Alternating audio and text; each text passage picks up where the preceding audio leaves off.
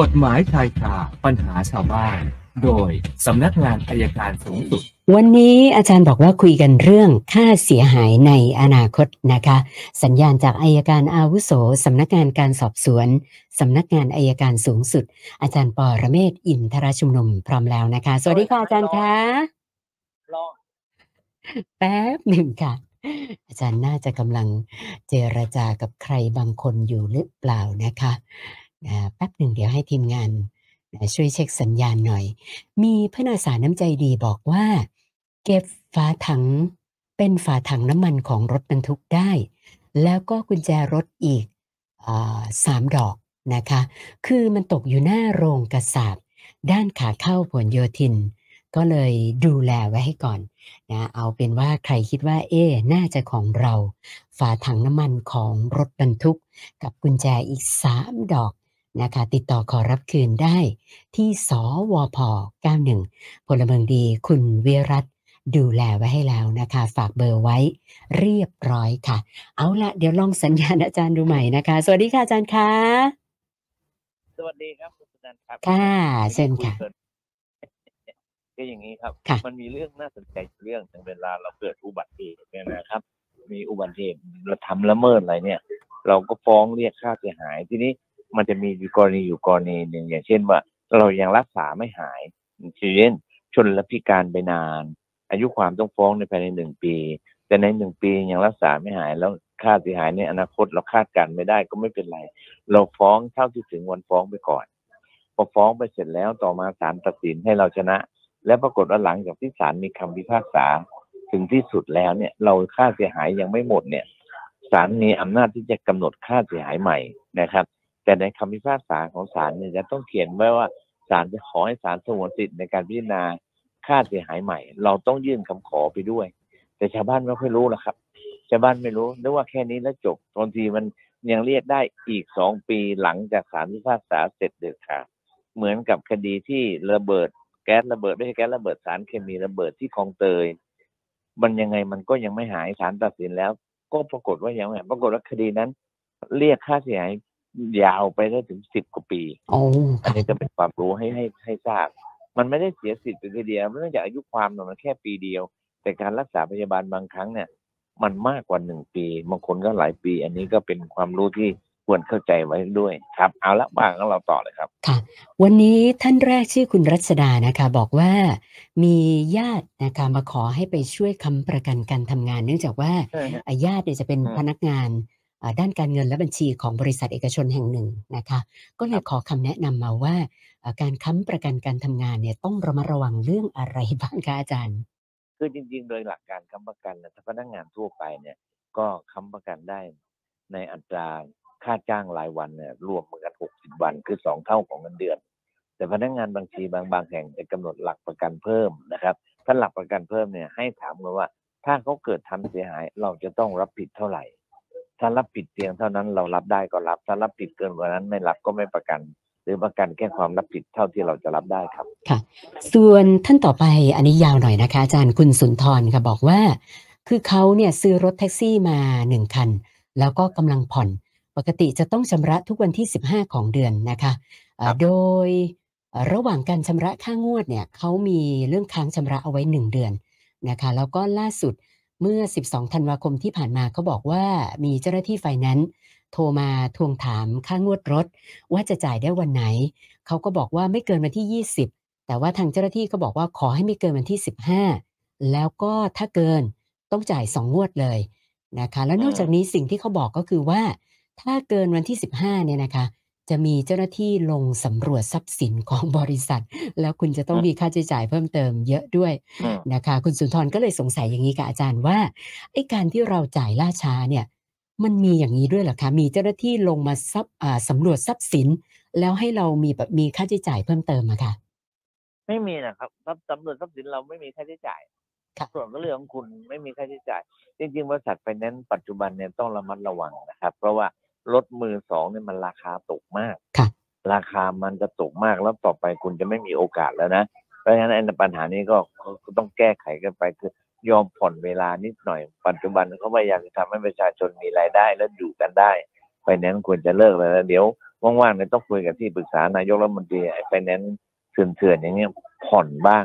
สองงวดสามงวดไม่ชำระสองงวดไม่ชำระควรจะมีระยะเวลาผ่อน แต่วันนี้มันแข็งโป๊กจนแท็กซี่พี่น้องเราก็ลำบากชาวบ้านก็ลำบาก ครับเดี๋ยวเรื่องนี้จะต้องนำเสนอไปทางรัฐบาลอีกทีครับอาจารย์คะแล้วเขาถามเพิ่มเติมมาด้วยว่าไอ้การจ่ายของเขาเนี่ยคือไฟแนนซ์บอกว่า ถ้าเกินวันที่ 15เนี่ยต้องจ่ายทีเดียวสองงวดเลยเขาก็เลยสงสัยว่ามันมีกฎหมายที่แบบบังคับกันอย่างนี้หรือเปล่าคะเนี่ยมันไม่หรอกครับ คือถ้าผิดนัดสองงวดอะเขายึดแต่นี้ว่าเราผิดนัดไปงวดเดียวเขาก็ยังยึดไม่ได้ แต่เขาอยากได้สองงวดเพราะผัดเผ็ดมางวดหนึ่งแล้วค่ะแล้วต่อไปก็ขออีกงวดหนึ่งมันก็คือสองงวดแต่มันไม่ได้บังคับถึงขนาดนั้นหรอกครับส่วนท่านต่อไปคุณกินนรีนะคะ ก่อนหน้านี้จ้างเอ่อช่างมาซ่อมหลังคานะคะ ปรากฏว่าเกิดอุบัติเหตุ พลัดตกลงมาแล้วก็เขาได้รับบาดเจ็บขาหักเลยค่ะอาจารย์ ทีนี้เอ่อในฐานะเจ้าของบ้านเนี่ย ก็เลยสงสัยว่าเราเราช่วยค่ารักษาพยาบาลไปเล็กน้อย แต่ว่าทางภรรยาของผู้ได้รับบาดเจ็บเนี่ยมีมาเรียกร้องเพิ่มเติม ก็เลยถามว่าเอ๊ะเราเราต้องรับผิดชอบอะไรเพิ่มเติมกว่านี้ไหมคะอาจารย์ใช่แหละครับเป็นหน้าที่ของเขาเขาไม่ใช่ลูกจ้างเราเราจ้างทำของถ้าเกิดอุบัติเหตุเขารับผิดชอบการที่เราจ่ายตามสมควรนะครับ ก็ถือว่าเป็นการช่วยเหลือทำนุธรรมที่ถูกต้องแล้ว ไม่ควรจะมีการเรียกร้องมากกว่านั้นครับค่ะ ส่วนอีกท่านหนึ่งคุณธัญพรนะโอเรื่องที่ดินนะคะ คือเขาบอกว่าก่อนหน้านี้ได้ยกที่ดินบางส่วนให้กับลูกชาย เนื่องจากลูกชายมามาขอว่าเขาจะสร้างบ้านเขาจะแต่งงานนะคะ แล้วปรากฏว่าตอนหลังเนี่ยลูกชายก็ไม่ได้สร้างบ้าน แล้วเอาที่ดินแปลงเนี้ยไปจำนองนะคะ แล้วก็เอาเงินไปใช้คนเดียวทีนี้คุณแม่ก็เลยสงสัยว่า นะอีกหน่อยถ้าเราทำพิยกเอ่อทำพินัยกรรมเนี่ยนะคะ แล้วเรายกที่ดินส่วนที่เหลือให้กับลูกอีกคนหนึ่งโดยที่ไม่ได้ระบุลูกคนเนี้ย มันจะมีปัญหาอะไรไหมเขาจะมาเรียกร้องอะไรได้ไหมคะถ้าเป็นชื่อของเราลองให้ใครก็ได้ครับค่ะเพราะฉะนั้นนะครับ แล้วแต่แม่จะจัดการครับส่วนคุณสิริวัลนะคะ อันนี้ลูกสาวประสบอุบัติเหตุ คือลูกสาวปั่นจักรยานแล้วโดนรถเฉี่ยวชน ได้รับบาดเจ็บไม่เยอะนะ ตอนแรกเนี่ยก็เห็นเป็นแต่รอยถลอก ปรากฏว่าผ่านไปสองวันนะคะเอ่อลูกมีอาการแบบว่าเหมือนน่าจะมีกระทบอะไรเกี่ยวกับเรื่องกระดูกด้วยนะคะ ก็เลยสงสัยว่าเอ่อตอนที่เกิดเหตุเนี่ยมันเล็กน้อยเลยไม่ได้ไปแจ้งความ ไปแจ้งความย้อนหลังยังได้ไหมคะอาจารย์ ได้ครับมันไม่ได้ขาดอายุความครับ แต่ไปหาใบรับรองแพทย์ให้มันสาเหตุมันตรงกันซะก่อนแล้วไปแจ้งอีกทีก็ได้ครับ ค่ะค่ะ อาจารย์คะเวลาเกิดอุบัติเหตุแล้วมีได้รับบาดเจ็บ แต่ว่าตอนแรกเราอาจจะคิดว่าไม่เยอะ นะจริง ๆ แล้วไปไปแจ้งความไว้ก่อนหรือไปลงบันทึกประจำวันไว้ก่อนเนี่ยแจ้งว้ดีก่อไหมคะคือตำรวจนะครับแจ้งไม่แจ้งแต่เขายังไม่แจ้งข้อหาหรอกว่าค่ะบาดเจ็บถึงตายหรือบาดเจ็บสาหัสจนกว่าได้ใบรับรองแพทย์นะครับ อืมค่ะ คือถ้ามันมีปัญหาภายหลังเนี่ยเราเรายังตามคู่กรณีมาได้ใช่ไหมใช่ครับครับ ส่วนท่านต่อไปคุณพรชัย อันนี้ก็เป็นเรื่องอุบัติเหตุนะอ๋อ ยังไม่ได้เกิดเหตุแต่เขาบอกว่า เวลาที่เกิดเหตุชนแล้วหนีเนี่ยนะคะ พอเจ้าหน้าที่ตามตัวคนที่หนีได้ ก็มักจะอ้างว่า ตกใจนะคะก็เลยไปก่อนอะไรแบบเนี้ยนะเขาก็เลยสงสัยว่าคนที่ชนแล้วหนี แล้วมาอ้างเหตุแบบเนี้ยมีความผิดอะไรเพิ่มเติมไหมคะอาจารย์ ไม่มีความผิดเพิ่มเติมนะครับความผิดฐานเอ่อเกิดอุบัติเหตุแล้วหลบหนีไม่แจ้งเหตุไม่ช่วยเหลือไม่ไม่แจ้งเหตุ ส่วนจะเป็นเหตุตกใจหรืออะไรผีลงผีหลอกอะไรไม่เกี่ยวค่ะ แล้วก็ท่านสุดท้าย